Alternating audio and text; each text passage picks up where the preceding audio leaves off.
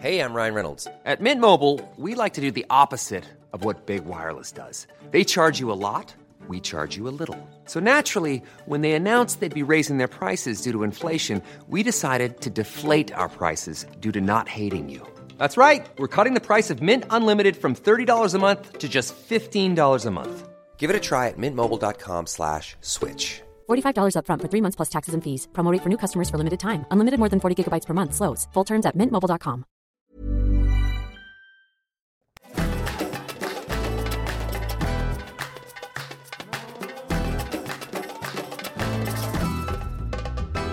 Benvenuti a questo spoiler special della serie Il super classico. Oggi parliamo dei Sette Samurai di Akira Kurosawa, film del 1954, capolavoro, da alcuni ritenuto il più grande film mai fatto, da alcuni uno dei più grandi film mai fatti, da nessuno una ciofeca perché non lo è. Sono qui con Teo Yusufian.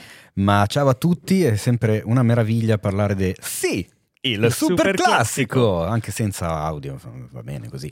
E abbiamo un ospitone che è tornato a trovarci dopo un sacco di tempo e sono molto molto contento di averlo per parlare di un capolavoro senza tempo come, come questo film. Esatto, abbiamo con noi il regista, documentarista, autore, direttore della fotografia, chi più ne ha più ne metta, Giorgio Carella. Ciao! non vedevo l'ora di parlare di Giappone, di Kurosawa, ragazzi. Mamma Eh, lo so, mia, ti ho chiamato apposta. Allora, entriamo subito nel vivo. Questo film, a parte che insomma è un film che ha rivoluzionato il cinema, un film di una moder- modernità incredibile, Ed è assurdo rivisto rived- ancora oggi.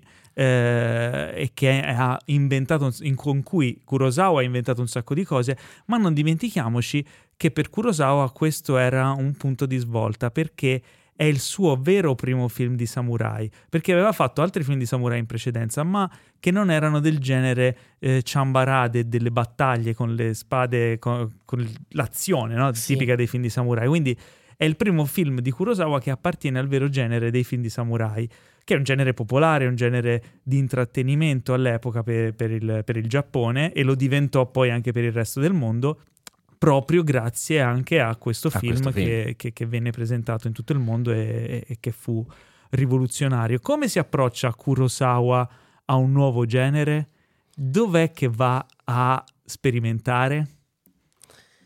Eh, no, do- tu, assolutamente io, do la parola a tu. Giorgio, ma non scherziamo. Beh, non è un qua- mistero che Kurosawa avesse idee molto, molto, molto chiare sul cinema western.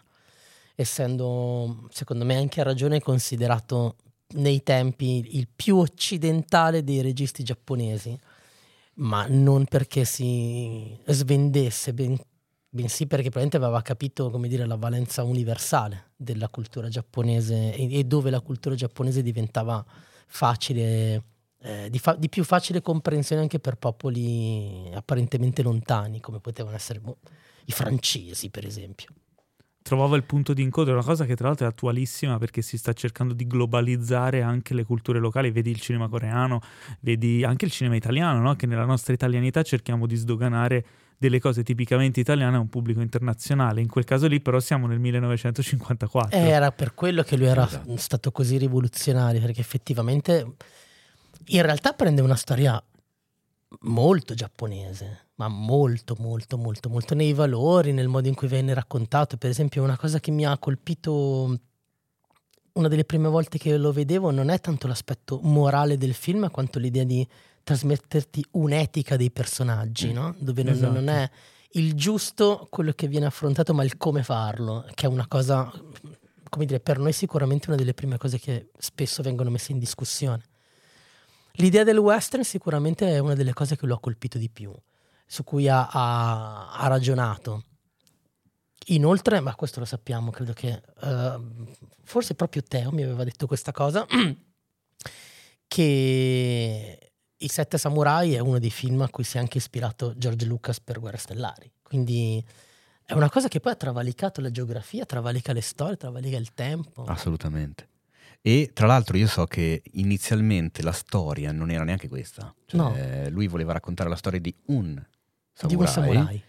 che arrivava, mh, cioè, voleva seguire un singolo samurai, ma non riusciva a trovare eh, nelle documentazioni, facendo ricerca, eccetera, informazioni sufficienti per come sentiva di voler raccontare la storia. Sentiva che c'erano dei buchi e non voleva riempire i buchi con della roba scritta da lui.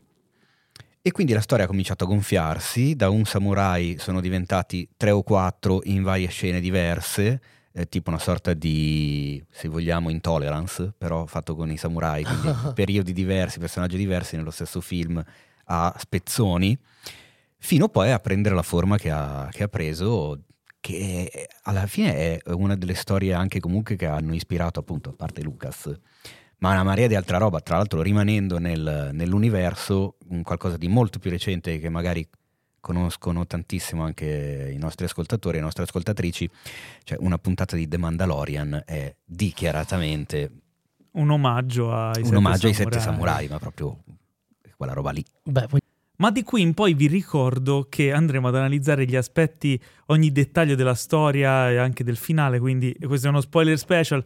Se non l'avete mai visto, andate a vederlo, poi continuate ad ascoltarci perché insomma sviscereremo un po' tutto.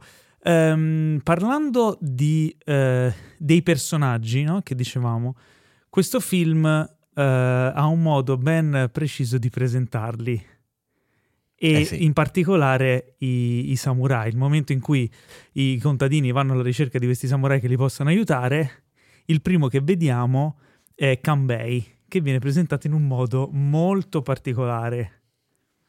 Eh, sì, perché lo vediamo che praticamente fa una cosa assolutamente inusuale per un samurai.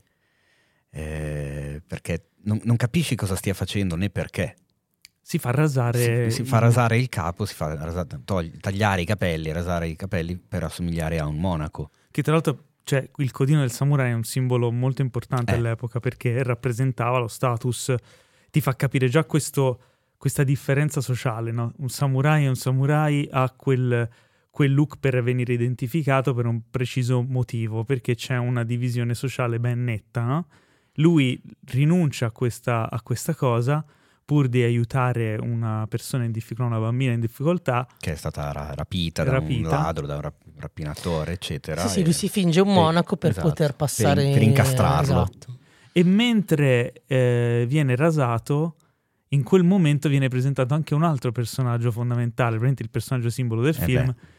che Samurai in realtà non è, che è Kikuchiyo, interpretato da Toshiro Mifune. E io non lo so voi ragazzi, però allora, questo film è notoriamente conosciuto per essere il mio film preferito. E in quel momento, quando, eh, quando Kanbei e Kikuchiyo si scambiano un- uno sguardo, ci sono due primi piani tra i due che si guardano, perché Kanbei lo guarda e dice ma chi è questo, perché sta lì accovacciato, sembra quasi una bestia feroce, che lo guarda, e Kikuchiyo invece lo guarda con quel misto di diffidenza, ammirazione e disprezzo, e io mi sono messo a piangere. Beh, non mi stupisce. eh. Cioè, perché avendo visto il film e sapendo chi è Kikuchiyo, come andrà a Eh, finire la ecco storia, perché. chi è Kanbei e come eh, svolterà un po' tutta la situazione, quello sguardo lì è premonitore di, una di, di tutto il film fondamentalmente, no? di questo incontro di gruppi sociali. Ma infatti la- mi, ricordo che di aver, mi ricordo di aver letto che ai tempi e anche per parecchi decenni successivi eh, I Sette Samurai fu accusato di essere un film classista, di, di, mettere, di mettere l'accento. È una cosa che io non ho mai capito, però mi ricordo che addirittura ne parlammo al, all'Izzo, cioè a scuola quando studiavo cinema, eh, che evidenziava e sottolineava tanto le differenze di classe, le differenze di, come si dice, di non di intelligenza, però di, di acume, di la, la- la- la clamorosa differenza che c'era tra i samurai e i contadini, che venivano trattati nel film come dei poveri pirla, adesso non vorrei dirlo in questo modo, però come mh, dei, dei poveretti, delle persone inette, abiette, da non considerare, Mediocri, mediocri, esatto, mediocri. sì. Però che c'è non è un- così tanto lontano dalla verità, ma non, non mi sembra così esagerata la cosa. Secondo me è una film. svista clamorosa perché il film vuole proprio raccontare un incontro di queste, cioè dice ci sono queste due classi, sono diverse e poi c'è un discorso che fa Kikuchiyo che è fondamentale. Eh, Però- arrivare, Eh, sì, vuole mostrare come cooperando le due classi si possono fare grandi cose insieme. Quindi è, è una celebrazione dell'unione no? di, di, queste, di questi due mondi. Però prima di arrivare, magari volevi aggiungere qualcosa, Giorgio? No, che in realtà mm, è un film fortemente politico. Da un lato riflette la reale divisione sociale non solo del Giappone dell'epoca, ma anche del Giappone di oggi. In Giappone le classi sociali sono ancora nettamente separate ed è difficile passare da una classe all'altra. Io credo che il lavoro di Kurosawa fosse inteso da, da intendersi anche in questo, in questo, senso, cioè in qualche modo è una lettura rivoluzionaria del, del suo stesso paese, della sua stessa cultura. E nel momento in cui effettivamente queste due classi sociali, cioè fra virgolette il lavoratore, possiamo, possiamo dire così, e il, il, combattente o l'intellettuale della guerra in qualche modo si, si incontrano, le barriere si, si, disintegrano perché sono le due forze sociali che una volta che vanno a collaborare cambiano effettivamente lo stato delle cose. E io l'ho sempre interpretato da questo punto di vista un po' come dire, come se ci fosse un'anticipazione di alcune anche tematiche che poi certo. vengono affrontate da Sergio mm-hmm. Leone in qualche modo, mhm. insomma, mm-hmm. questa, questa... Sì, non, non, vuole essere sovversivo, però il no. seme del, di, di, questo messaggio c'è ed è forte nel film e, e, viene fuori. Ma tornando alla presentazione dei due personaggi, eh, lì c'è un utilizzo, cioè anche a livello di montaggio, il montaggio di, di Kurosawa è molto attento, montava lui i suoi film e non faceva, cioè sebbene determinate cose le facesse istinto perché non erano mai state fatte prima, niente era dovuto al caso il montaggio è molto molto preciso.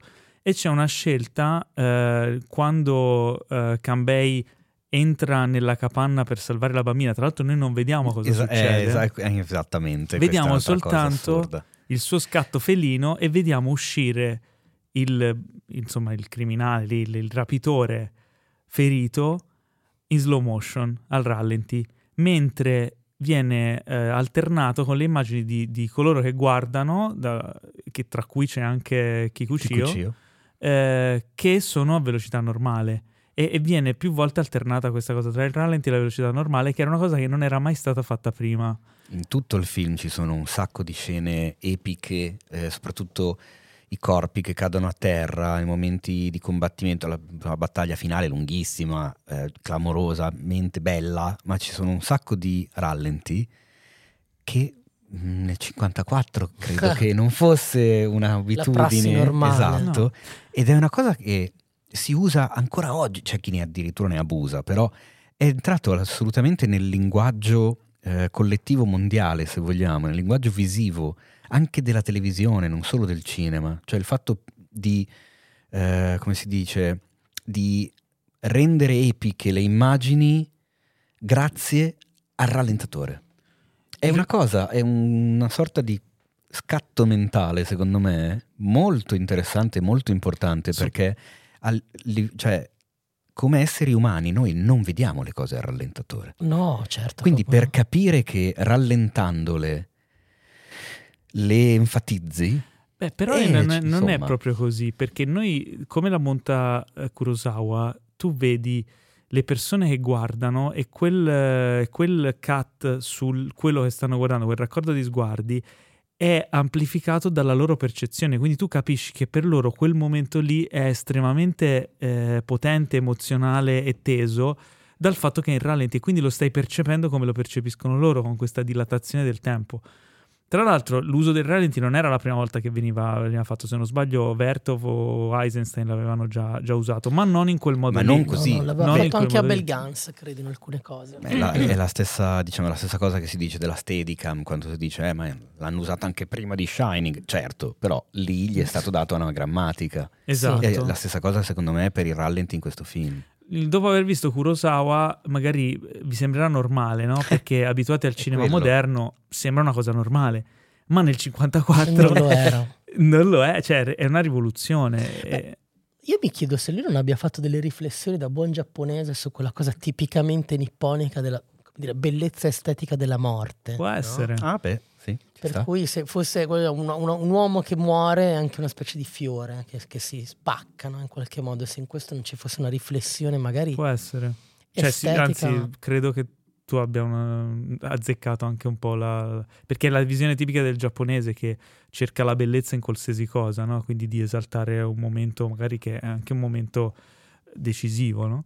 Ehm, e il, andando avanti, la presentazione dei sette samurai è sempre molto enfatizzata, in particolare eh, quella di Kyuso, che è il, il più figo di tutti. Esatto, figo è esattamente. C'è, c'è niente da dire. Tutti di- cioè, Kyuso è figo. È il figaccione. È il figaccione, è quello veramente forte, veramente bravo, lo sanno tutti, lo stimano, lo rispettano, è anche quello super serio, è quello che non ride quasi mai, No, infatti. o forse sì. mai. Beh, è, è forse è il vero samurai. Sì, Il tra l'altro- Sì, è, è quello che diciamo forse risponde più al- all'immagine che ognuno di noi ha Ah, del del samurai. samurai. insomma, il guerriero integerrimo e, e puro. Ma eh, non, eh, come dicevi tu prima, eh, non sono completamente inventati i personaggi dei- dei- di alcuni dei samurai, perché erano ispirati a delle figure storiche.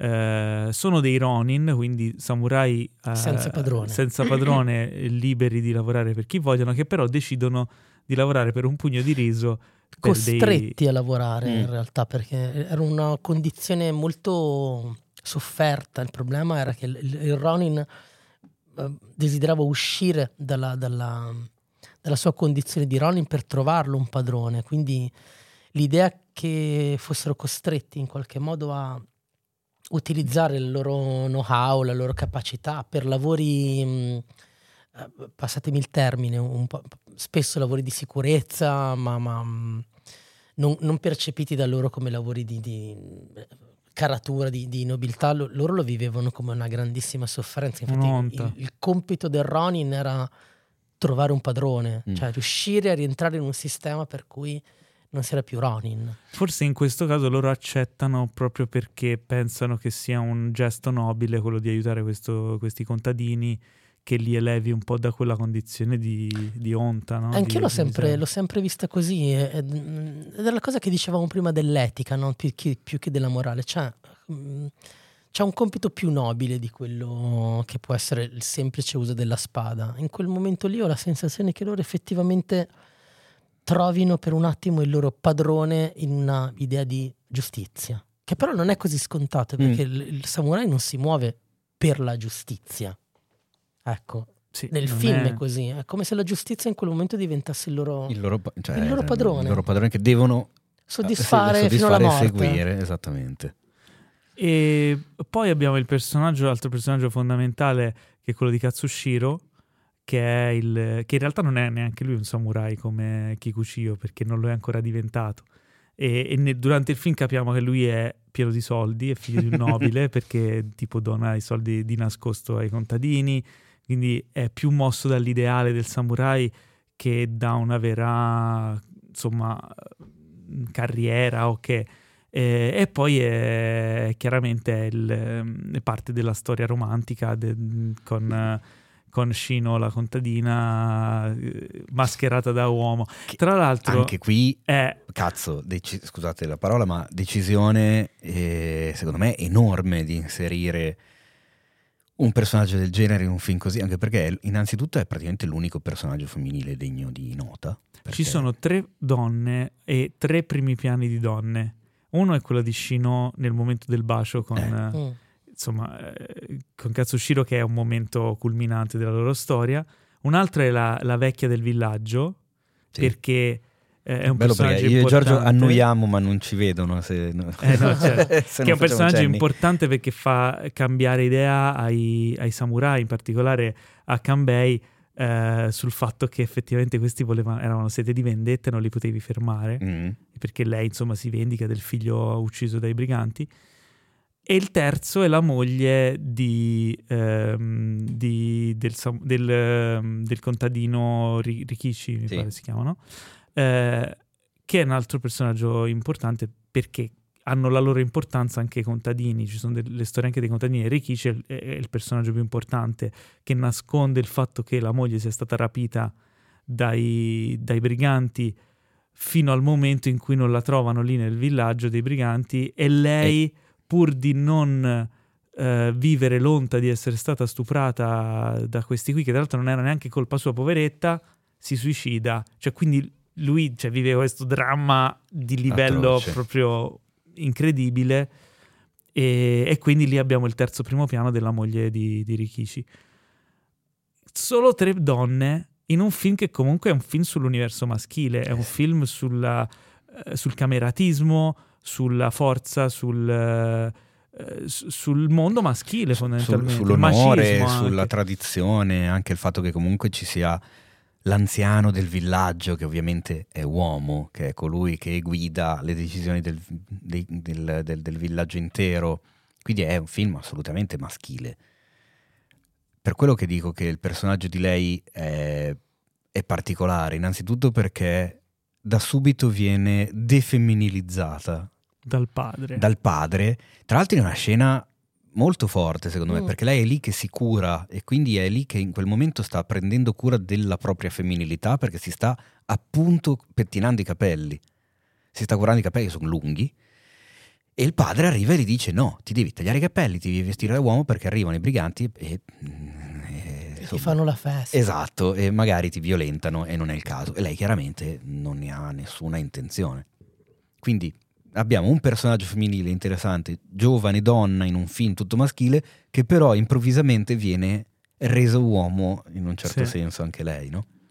Che però, nonostante questo, diventerà la protagonista di una delle, anzi forse la parentesi dolce di tre ore e, e mezza di film, perché Dolce e drammatica però. sì, dolce e anche drammatica, certo, però diciamo che al di là delle- delle- delle- del- di quando se la ridono tra di loro, soprattutto prendendo in giro Kikuchiyo, che poi a un certo punto decidono fondamentalmente di adottare, perché quando lui all'inizio li segue nonostante le- dica di essere un samurai ma non lo è, quando poi viene sgamato che fa vedere la- questo foglio con una sorta di albero genealogico e gli dicono che non, non può essere lui perché Avrebbe 13 avrebbe anni. 13 anni e quindi chiaramente tutti lo prendono in giro, però a un certo punto eh, veramente eh, compiono una sorta di atto di adozione, di, di- è come se gli facesse tenerezza, lo prendono con loro, salvo poi scoprire che è effettivamente utile.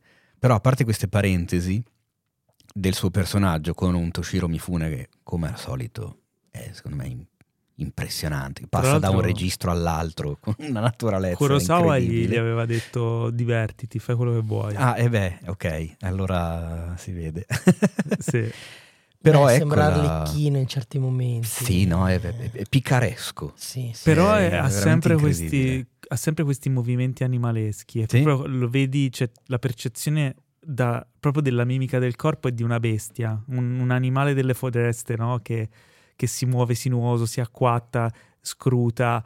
Gli ha, ha creato un mondo in, in un personaggio ed è, ed è per quello che poi è diventato il simbolo perché è, è accattivante, Eh, è affascinante. è- Sembra proprio la persona che, come dire, è istintivamente Mhm. portato a fare quella cosa lì, no? A- Sì. Grazie al suo istinto animale, non è la carriera, non, è- non sono le radici culturali, è il desiderio. Il desiderio è no.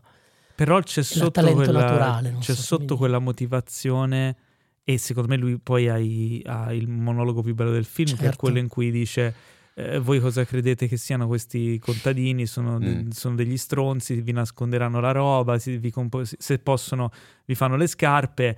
eh, e lì sembra avercela tantissimo nei contadini fino a poi a dire e chi credete che li ha resi così siete stati Stati voi Esatto. quindi lui ha uno schifo per i contadini perché li disprezza per la loro, il loro essere, essere vili, però allo stesso tempo disprezza i samurai per come li hanno fatti diventare e, dispre- e- e comunque vorrebbe diventare un samurai perché, Perché era un contadino. perché era un contadino e voleva essere forte, voleva essere dall'altro lato. Ma infatti quella è la storia perfetta, cioè pe- per lui è la storia della sua vita davvero il momento in cui il contadino e il samurai Si si, incontrano. si incontrano. incontrano e vivono insieme per la stessa esigenza, la stessa problematica. che Infatti è- lui è il ponte comunicativo tra i due mondi. Eh sì. È quello che quando arrivano nel villaggio e tutti sono nascosti perché si cagano addosso riesce a stanare tutti i contadini, è quello che, che ha il contatto con i bambini, è quello che... Un'idea geniale, tra l'altro. Sì, e lui è, lui è il vero uh, trade union di questi due mondi, perché alla fine è un, è un film che racconta di due mondi separati che si vanno a scontrare, a unire, no?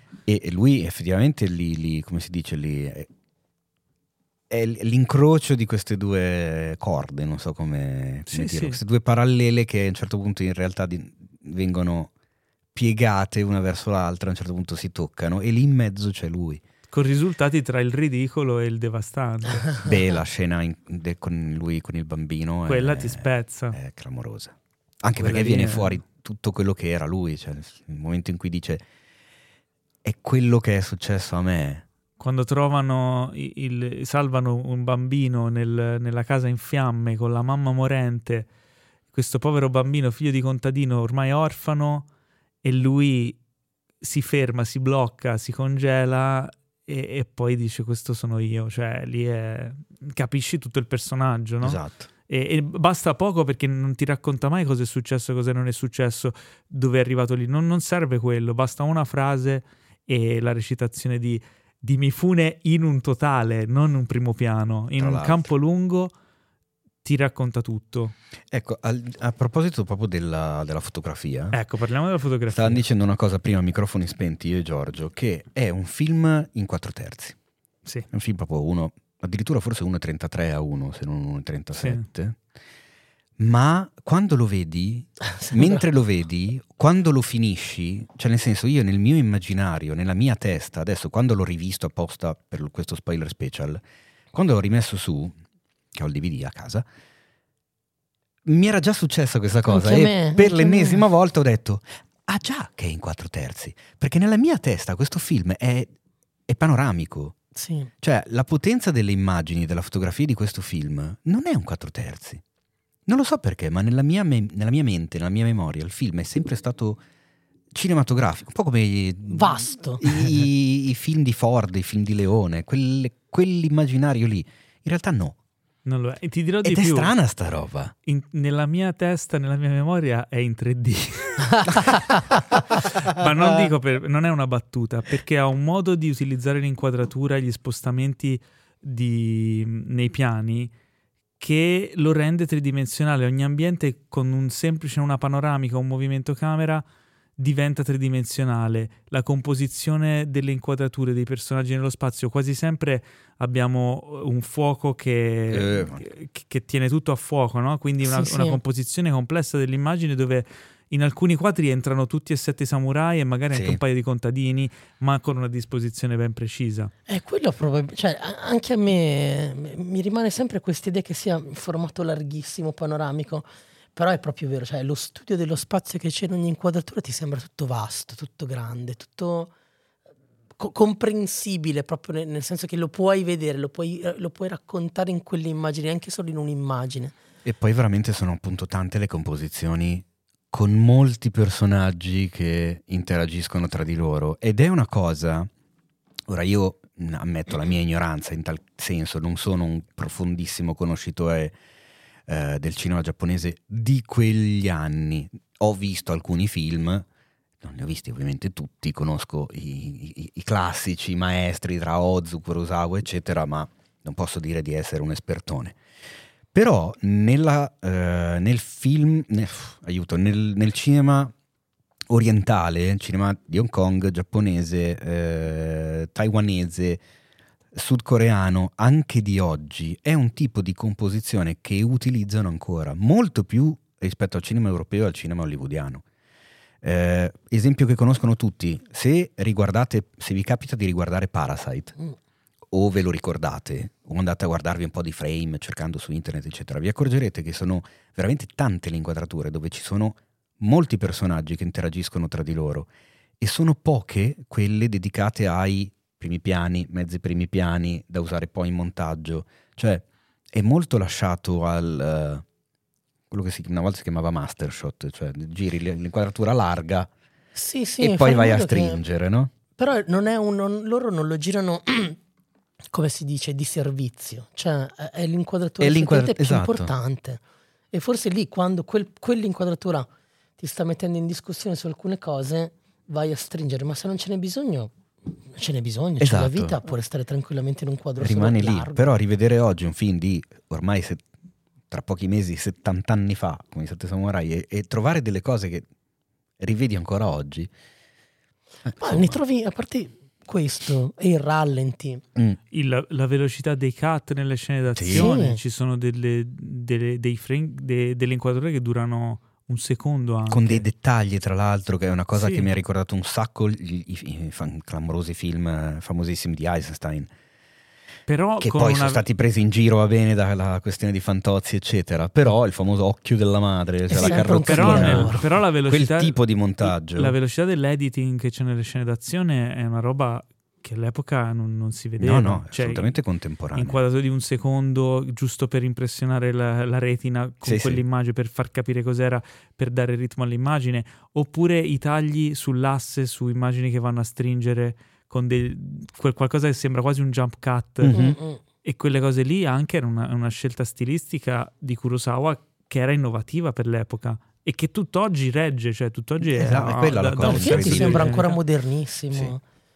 e, e Anzi, poi è modernissimo e fa ancora scuola. Cioè, mm, E per la prima volta usava anche eh, lenti a focale più lunga. Lui di solito era un regista che usava molti grandangoli, cioè quasi solo grandangoli nei film precedenti. Questa volta invece va a usare anche eh, teleobiettivi e eh, con, un- con una funzione ben precisa.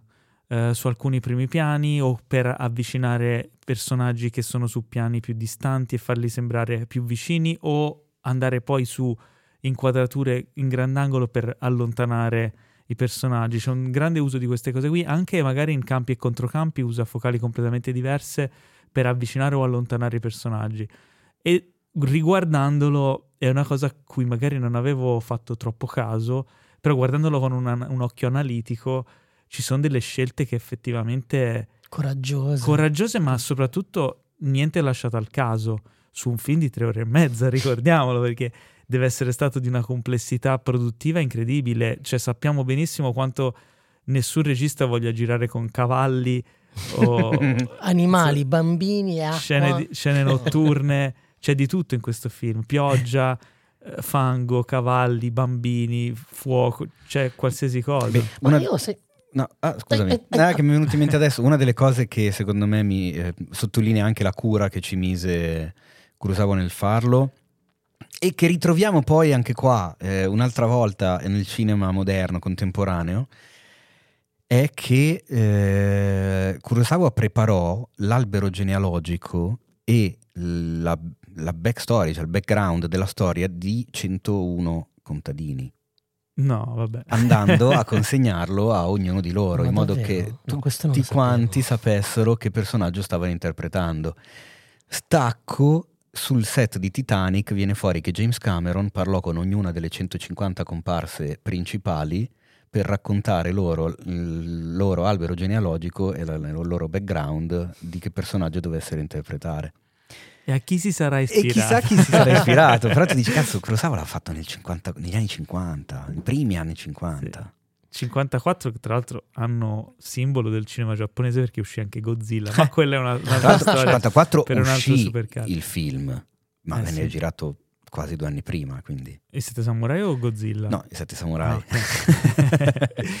Poi, tra l'altro, il discorso che dicevi dei contadini, eh, i tre contadini fondamentali nel film sono appunto, diciamo, Rikishi, che è il, il giovane, Han- eh, Manzo, che è il padre di Shino, che insomma è quello un po' ostile, Mm. e poi c'è il vigliacco, Ei- Eisei, eh, che è un po' un comic relief, però che, ha- che mette anche tenerezza, che rappresenta la parte della debolezza no, dei, dei contadini, che però pur di, pur di interrompere questa catena di vessazioni, Di vendicarsi, eccetera, è disposto a dare la vita anche lui. Ehm, E, e così farà, insomma, poi nel, nel- corso del film. Quindi non, è bello vedere come il focus del film non siano solo gli eroi, i samurai, ma anche i contadini che a loro volta diventano eroi. Eh, prima i- quando i, i samurai gli impongono le regole marziali e quindi vediamo quelli che scappano che vengono minacciati di morte perché non, non possono scappare per difendere le, case al di fuori del, de- del fiume, no? del confine del fiume, perché devono rimanere uniti. No? Mhm. Infatti le case poi vengono incendiate. Le case sacrificabili, che tra l'altro anche questo è al, al centro di un discorso abbastanza, secondo me, Importante. simbolico, importante sulle questioni Che riguardano il comune, no? Il Esatto, comune- sulle scelte che uno deve compiere di Sì. sacrificare qualcosa per il bene di tutti. Cioè, Esatto, però capisci che eh, lì l'unione fa la forza, no? le, le necessità dei molti sono più importanti di quella del singolo e comunque se hai tutta la comunità dalla tua parte la casa te la ricostruiranno, Eh, sì. non è che poi hai perso.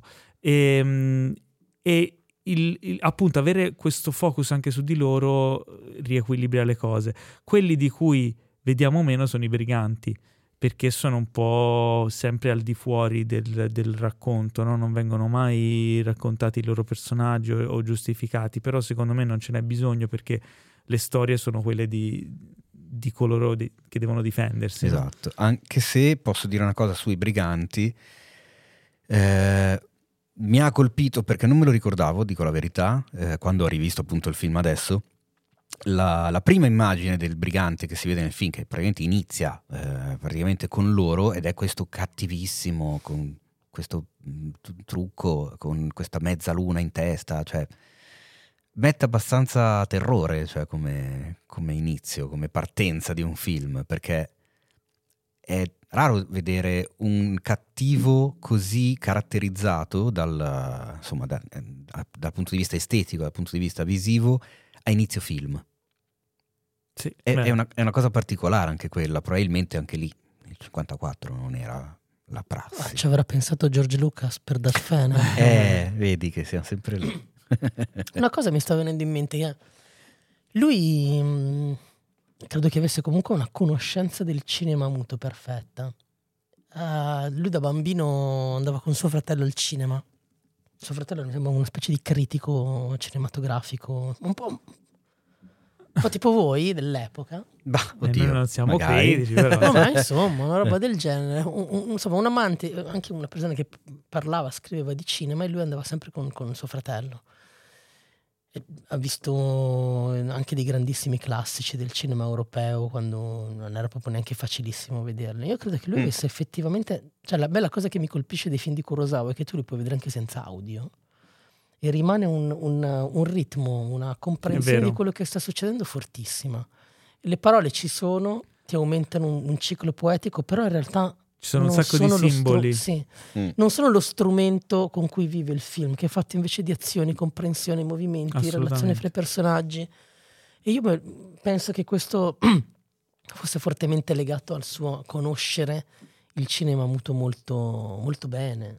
che era all'epoca molto più vicino a loro, insomma, avevano consumato più film muto che film sonoro. Ah beh sì, quello sicuramente. Ma c'è anche un'attenzione alla, e questo credo, ma deve confermarmelo Paolo, ehm, al- come si dice, alla questione, alla, alla calligrafia, alla grafia, al tratto, al disegno, al- ci sono quei particolari in cui segnano le caselle con, Esatto. col pennello, con il nero, con le crocette. Sì, dei morti, dei ti- briganti, esatto. il conteggio dei morti. Il Quello è conteggio dei morti che importantissimo, è clamoroso visivamente. visivamente, una cosa del fa genere. capire allo spettatore come sta andando la situazione ed è accattivante, è un'immagine che rimane impressa. E Stessa poi cosa lo il stendardo. bravo, quello volevo dire, il gonfalone lo stavo chiamando, Eh, quello che è poi diventato uno dei simboli dei Sì, sette sì. samurai. Tra l'altro, sul nostro store c'è la maglietta dedicata ai sette samurai, proprio con quel simbolo lì. Sei cerchi e E- un triangolo. Con Kikuchiyo che quando li vede dice: Ma sono sei e io dove sono? È una Tu scena sei anche il quella bellissima. Tu sei questo, questa è la tua corona. Tra l'altro il cerchio è un po' il simbolo del film perché eh, vediamo spesso le persone sedute in cerchio, il cerchio rappresenta l'unione, il cerchio è, è- anche il, i confini del villaggio, è, è sempre tutto un cerchio. Loro che, che fanno i cerchi attorno ai Loro- briganti quando li esatto. uccidono. Il cerchio è ricorrente, è, il- è il- la forma simbolo di, di un film che, come dicevi te Giorgio, c'è un pensiero visivo di simbologia, di, di mh, allegoria visiva su ogni, ogni scena, ogni cosa, ogni, ogni inquadratura del film e anche se involontariamente, anche se inconsciamente lo spettatore lo percepisce. Cioè è una cosa che comunque arriva Ti o arriva. sottolinea o potenzia il messaggio del film. Ti arriva. Ora vi faccio una domanda. Aia. Ditemi due scene o sequenze. eh, la vostra preferita e quella che vi ha fatto più piangere. Allora, beh, quella che mi ha fatto più piangere te l'ho detto, quella di Kikuchiyo col bimbo. e io mi accodo perché Quella è proprio... questo sono io, ti spezza, non c'è verso, ti spezza. Però anche Manzo quando dice che la, la figlia gliel'hanno rovinata. E, Anche sì. E ok. c'è quel dramma lì con la figlia che anche quella è abbastanza... Scene preferite, guarda, ti, ti butterei Aspetta, dentro tutta la battaglia fa- finale. Aspetta, eh, torniamo, Ah, rimaniamo ok, su quella sì, del, scusa, del pianto. della commozione. Quella che mi commuove di più è il, il- il monologo di, di Kikuchiro quando si capisce che in realtà è un contadino, viene dal, dal mondo dei contadini. Mm. Sì, Quella roba che dicevi tu prima, Paolo. Delle Quella- classi. Sì, a me è quello lì. quello lì anche... E comunque sempre Mifune, eh, È, ragazzi. è assurdo che effettivamente i momenti più commoventi ce l'abbia il personaggio che in teoria è comico. Eh, esatto, è quella la cosa. Ed è, è pro- forse proprio per quello, per quel contrasto, perché lui passa dal, dal registro comico a tirarti delle frecciate assurde. Ed è per quello che la prima inquadratura dello sguardo tra lui e Cambea mi sono messo a piangere. Ma non stavo scherzando, seriamente c'è avuto proprio il groppo in gola e ho iniziato a piangere. Scena preferita E scena preferita allora, o sequenze, insomma. ecco, ti butterei tutta la sequenza della battaglia finale, che secondo me è boh, gestita, Dell'ultimo girata, attacco. sì. Gestita, girata, montata, fotografata, interpretata a livelli Kikushio che mette le spade di riserva, nel... cioè geniale eh, strepitosi dal- dall'inizio alla fine. Ancora oggi, secondo me, è una scena che, è una sequenza che può fare scuola. Cioè, nel senso, vuoi girare Beh, un film d'azione che- in un certo modo, guardati anche questo e vedi che come Coppola ci abbia pensato con gli elicotteri di Apocalypse Now. Eh, esatto, alla tra l'altro il nostro primo super classico era proprio, è stato proprio Apocalypse Now. E, però il, il contrasto che c'è tra la scena eh, di- dei due, diciamo, di Shino eh, e lui nel campo di fiori e subito dopo, e subito dopo Kikuchiyo che porta nella casa le armature degli altri samurai, tutto contento, dice vi ho portato questo", e- in realtà invece di fare una cosa che, al- che possa elevarlo agli occhi degli altri, gli altri lo, lo contestano, anzi si, si incazzano perché dicono eh, Hanno se- ucciso dei samurai. se queste sono delle armature dei samurai vuol dire che i samurai che li indossavano sono stati uccisi. E questo contrasto, questo montaggio serrato tra, una tra- tra le due scene mi ha colpito, devo dire, perché passi da una parte all'altra, cioè passi da una, da una scena in cui vedi la nascita di un qualcosa, vedi lo il fiorire di un qualcosa anche a livello visivo e letterale, cioè ci sono proprio dei fiori nel campo, e ci sono questi Sì. due, a una scena dove invece eh, non ci sono i fiori in primo piano, ma ci sono delle armature da guerra in primo piano e c'è un contrasto fortissimo tra i protagonisti. E tra l'altro, subito dopo, Kikuchio è da solo tutto incazzato e arriva Katsushiro tutto felice eh sì, perché ha esattamente. trovato l'amore e i due personaggi sono emotivamente due opposti e si incontrano. E questa cosa qui succede spesso nel film. Lui prende personaggi che emotivamente sono agli opposti e li mette insieme. Ed è, è E geniale. quest- cioè, questa è scelta, questa cosa qua però l'ho, l'ho notata tantissimo in queste due scene così ravvicinate. Sì, C'è sì, proprio sì. un passaggio evidente. A proposito di questo rapporto con- con due personaggi in uno stato emotivo completamente diverso che si incontrano, io una delle scene che mi ricordo di più è quella dove Shino viene presa dal padre e viene costretta a diventare a mascherarsi da uomo.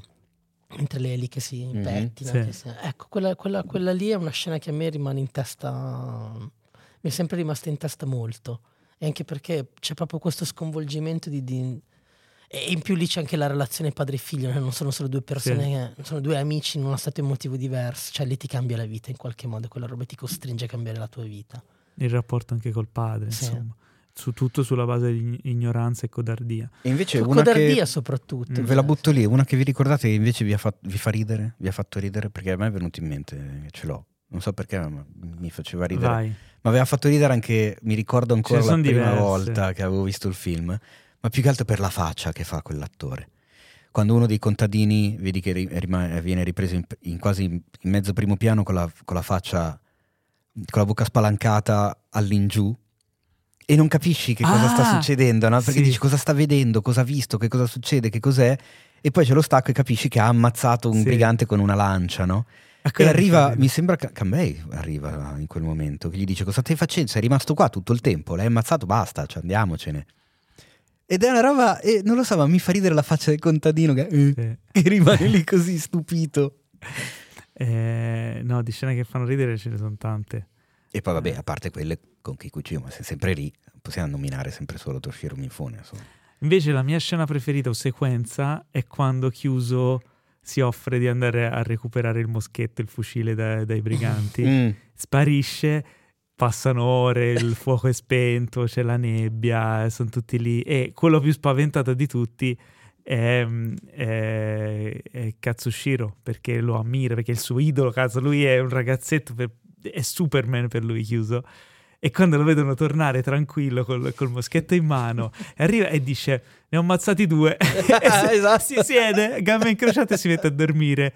E poi apre gli occhi e si trova Katsushiro davanti che lo guarda fisso, che gli vorrebbe chiedere un autografo, una foto, una- un selfie. Facciamo un selfie, tipo, che lo ammira e, e poi ne va a parlare con, con, con Kikuchiyo che è Rosy che vuole fare la stessa cosa, cioè quella sequenza lì è geniale. E tra l'altro quella scena lì, quel, quel topos narrativo, quel cliché del personaggio che va a recuperare qualcosa, sparisce, tutti lo danno per morto e poi torna vincente, è ormai stato abusato e riutilizzato infinite volte. Sì, ma il diciamo. film, il film è pieno di, di trovate che diventano poi dei, dei classici. cioè- Però nonostante questo penso che sia la, la più bella come è stata realizzata perché, perché ogni cosa ha un suo motivo, Sì. c'è una motivazione dei personaggi, c'è un costrutto dietro, c'è una- un peso di ogni azione, c'è una posta in palio, quindi è tutto è, è soppesato.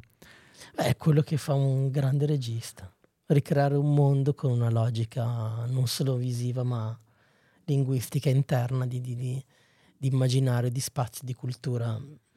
Siamo arrivati al finale di questo special e per finire questo special parliamo anche del finale del film, che può essere, diciamo, interpretato in eh, forse in più di un modo. Eh, la battaglia è stata vinta con un punto interrogativo perché comunque sono morti quattro di Eh, sì. loro. E il popolo, il, il- il villaggio un- è tornato. Ho avuto un sobbalzo prima di Eh? ricordarmi immediatamente che siamo in uno spoiler special. Eh, ho avuto un attimo di... Paolo, Paolo, cosa fai? esatto. I contadini sono tornati alla loro vita. Eh, Rikishi canta, quindi sembra quasi aver accettato la morte della moglie e ripreso una vita normale. Eh, Shino è lì che raccoglie il riso. C'è uno scambio di sguardi con eh, Katsushiro, ma sembra che le cose si siano tutte sistemate. Però, però c'è Kanbei che è, è un po' pensieroso e dice alla fine "Mm, loro hanno vinto ma noi comunque abbiamo perso e quindi fa capire un po' quello che è il mondo del samurai no? che non- cioè, la guerra non- nella guerra non vince, non vince mai perché c'è sempre una c'è sempre un- una sconfitta o la perdita di qualcuno e infatti la cosa che dice è, che dicono alla fine della battaglia è siamo sopravvissuti ancora una volta Mhm. ancora una volta vuol dire che prima o poi non succederà Beh, eh, la vita del samurai era quella, ma io credo che la battuta, almeno questo è quello che, mi, che spesso mi è venuto da pensare a me, che comunque alla fine loro rimangono Ronin, cioè mentre il- il- i contadini hanno riacquisito il loro status, loro il tornano al punto di partenza loro pon- tornano al punto di partenza sen- eh, essendosi liberati di un problema, ma in realtà i nostri samurai no, i nostri samurai rimangono come all'inizio del film e per loro non è cambiato niente. Sì. Cioè, io l'ho sempre interpretata così. Sì, loro non hanno guadagnato. I, i- i contadini sono stati liberati da questo problema, ma loro continueranno ad andare avanti finché qualcuno non li ucciderà. Tra l'altro da eh, notare che nessuno dei samurai, que- quelli che muoiono non vengono uccisi in un corpo a corpo con la spada, quindi in una maniera diciamo onorevole per un samurai, vengono tutti uccisi con, un- con i colpi di arma, con, con il moschetto. Tutti? Sì, ah, è vero. tutti e quattro, È vero. che non, non credo sia una coincidenza insomma. Sai che non me lo ricordavo questo? E, e l'unico di loro, tra virgolette, che usa il moschetto è proprio Kikuchiyo, che samurai in realtà non è. Mm, Quindi Hai anche, ragione. anche questi tocchi. sì.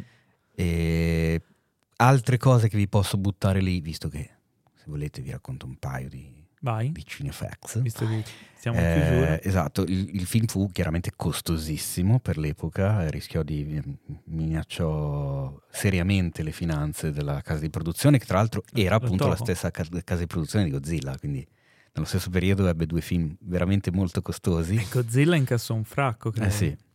Sette Samurai un po' meno anche perché la critica giapponese all'epoca mm, Fu, de- fu tiepida. fu tiepida, esatto, Tiepida. se ne accorsero un Eh, ma perché è quello che succede con i film che sono veramente troppo avanti, secondo me. Cioè, cioè, Era troppo devi, avanti. Devi un attimo capire che cazzo hai visto.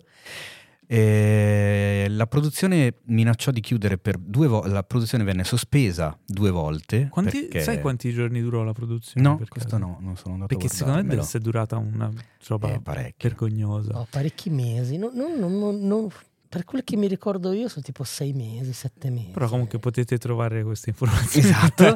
Comunque, Però una delle cose che fece lievitare i prezzi, i prezzi, i costi, fu il fatto che il villaggio fu interamente costruito dal vero, non, non fu girato in studio. Cioè, costruirono un vero villaggio. E chiaramente i produttori dissero: eh, Akira, ma che cazzo, ma perché? Ah, Cioè, abbiamo gli bisogno. studios. E lui disse: No, perché comunque la, la verità aiuta l'interpretazione degli, au- degli attori Beh, certo. e per un film del genere io voglio che l'interpretazione degli attori sia perfetta. La produzione ebbe un sacco di problemi, fu appunto lunga, faticosa, il fatto che comunque ci sono tante scene con la pioggia, che per quanto pioggia finta è comunque acqua che ti arriva addosso, non è piacevole, che pare, si racconta che Toshiro Mifune a un certo punto prese una pistola e minacciò il regista, salvo poi dichiarare in tutti i decenni successivi Mifune che questo è il suo film preferito e che Kikuchiyo Beh, rimane, rimase negli anni il suo personaggio preferito perché gli, gli rimase dentro. E, Beh, credo che sia proprio quello per cui lui verrà veramente ricordato nella storia del cinema. e, insomma, que- beh, anche Rashomon. Sì, Diciamo che- io per esempio che amo Rashomon, in realtà i Sette Samurai per me è- è veramente un personaggio, cioè, boh, E, e io mi ricordo oltre. lui che salta con queste Eh, cose sì. qui e ba- basta. Comunque, E, e poi due altre, le ultime due chicche è che oltre a quello che ci siamo detti sul rallenti eccetera questo fu il primo film di- dove Kurosawa utilizzò più cineprese contemporaneamente invece di girare con una sola e fu poi un'accortezza che si portò dietro per tutti i film successivi e chiudo con una, una chicca un po' triste Eh, i tre samurai superstiti nella vita furono i primi tre attori che invece ci abbandonarono mm, tra l'altro, e l'ultimo a menzionare- morire nella vita reale fu l'attore che, interpretò, che interpreta nel film il primo samurai che viene ucciso. Ah. Coincidenza veramente. Questo è curioso, Incredibile. questo è veramente Non- curioso. Nominerei Takashi Shimura nel ruolo di Kanpei che è grandioso nel film. Eh, Tra sì. l'altro il fatto che lui, non so se avete notato, ma quando lui all'inizio appare e gli rasano la testa, nel corso del film i capelli crescono lentamente, quindi c'è anche quella cosa di, di continuità. E lui- il suo gesto simbolo è, la- è accar- accarezzarsi la Accarezzarsi testa la con testa. la mano. E guarda un po', chi Che- è che lo fa? Lo fa Kurz Now. Eh, nomino inoltre, infine, eh, Fumio Hayasaka, che è il compositore delle musiche, che credo sia una delle più belle colonne sonore della storia del cinema, che compose queste musiche mentre era malato di tubercolosi e morì di lì a poco.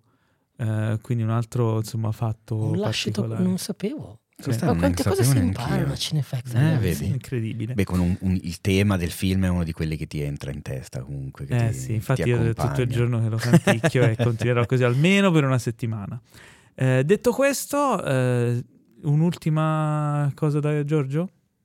Non mi ricordo se l'abbiamo detto. Cosa? Uno dei più famosi remake dei Sette Samurai. Ah, è vero, parliamo Ah, dei beh, remake. In effetti sì, è Parliamo vero. di- abbiamo iniziato dicendo ha ispirato tanta gente e non abbiamo fatto menzione dei remake. Che tra l'altro ha un'altra grande musica, i Magnifici I Sette. Magnifici Sette, Magnifici eh sì. Sette.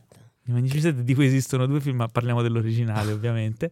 Eh, e non- è Solo stato due? fatto un remake. No, è stato fatto un remake di recente, no? Sì, quello di due o tre anni fa con Sì. Chris Pratt. Sì, sì. Mamma- Poi Madonna, altri- mamma mia. Altri, No, diciamo, parliamo. altri remake, eh, ce ne sono stati, vabbè, mille salse, mille cose. Però, vabbè, eh, ragazzi, guardatevi Sette Samurai e quando l'avete visto poi un po' di tempo dopo, riguardatevelo perché si notano un sacco di cose. È uno di quei film che puoi rivedere infinite volte Beh, e notare sempre Sì, cose. lo Sì, diciamo alla fine della puntata, però io mi auguro che il film l'avessero già visto. Sì, sì, no, altrimenti- ma dicevo di riguardarlo, eh, non smettete mai di guardarlo. Beh, E- anche noi l'abbiamo riguardato più volte nel corso della Eh sì. vita e, e lo riguarderemo ancora. quindi- Assolutamente. Se volete decidere, voi che ci state ascoltando, quale sarà il prossimo super classico di cinefx.it del nostro podcast, è molto facile, vi basta diventare nostri supporter. Su Patreon. Su Patreon andate su www.gliamicidicinefax.it e trovate tutto quello che dovete sapere. Eh, ci sono mm, dei livelli che vi permettono di partecipare alla scelta del super classico di ogni mese. Per adesso ne abbiamo fatti due, il primo Apocalypse Now, il secondo I Sette Samurai. Direi che eh, stiamo andando con un ottimo scelta. livello e lo scelgono loro. Loro ogni mese possono scegliere tra tre, ti- tra Quindi- tre titoli. Supportateci E se quindi, volete insomma. essere artefici della scelta del prossimo. Sì, il super classico! È Eh, fantastico. questa fatelo, fatelo, supportateci, ma perché non solo supporterete questo, supporterete il sito, supporterete il podcast, supporterete i social e tutto quello che è il mondo di cinefax.it. Inoltre, ogni settimana potrete trovare qui su, insomma, sulla vostra piattaforma podcast preferita la puntata settimanale del podcast, dove insomma, se siete cinefili e anche amanti delle serie, insomma, avrete eh, Di che ascoltare. di che ascoltare. Esatto, quindi è il momento di salutarci. Un saluto eh, da Giorgio Carella. Ciao a tutti e adesso potete anche riguardarvi a Bugs Life Perché? perché è un remake dei Sette Samurai. Ah beh, oddio. Ah, è vero. E in effetti. Ah, incredibile. Sai che non ci avevo mai pensato. Eh, Un saluto da Teo cosa. Yusufian. Ciao a tutti e ciao a tutte. E, e niente, non ho una cosa figa da dire come ha fatto Giorgio, mi spiace. Alla prossima. E un saluto anche da me, Paolo Cellamare, eh, che vi dico qualcosa in giapponese, tipo Shine! Che vuol dire muori. Ma perché? Eh, Ma ci no, stava! ma perché? Sì, va bene. Questo podcast è stato presentato da The Best Blend.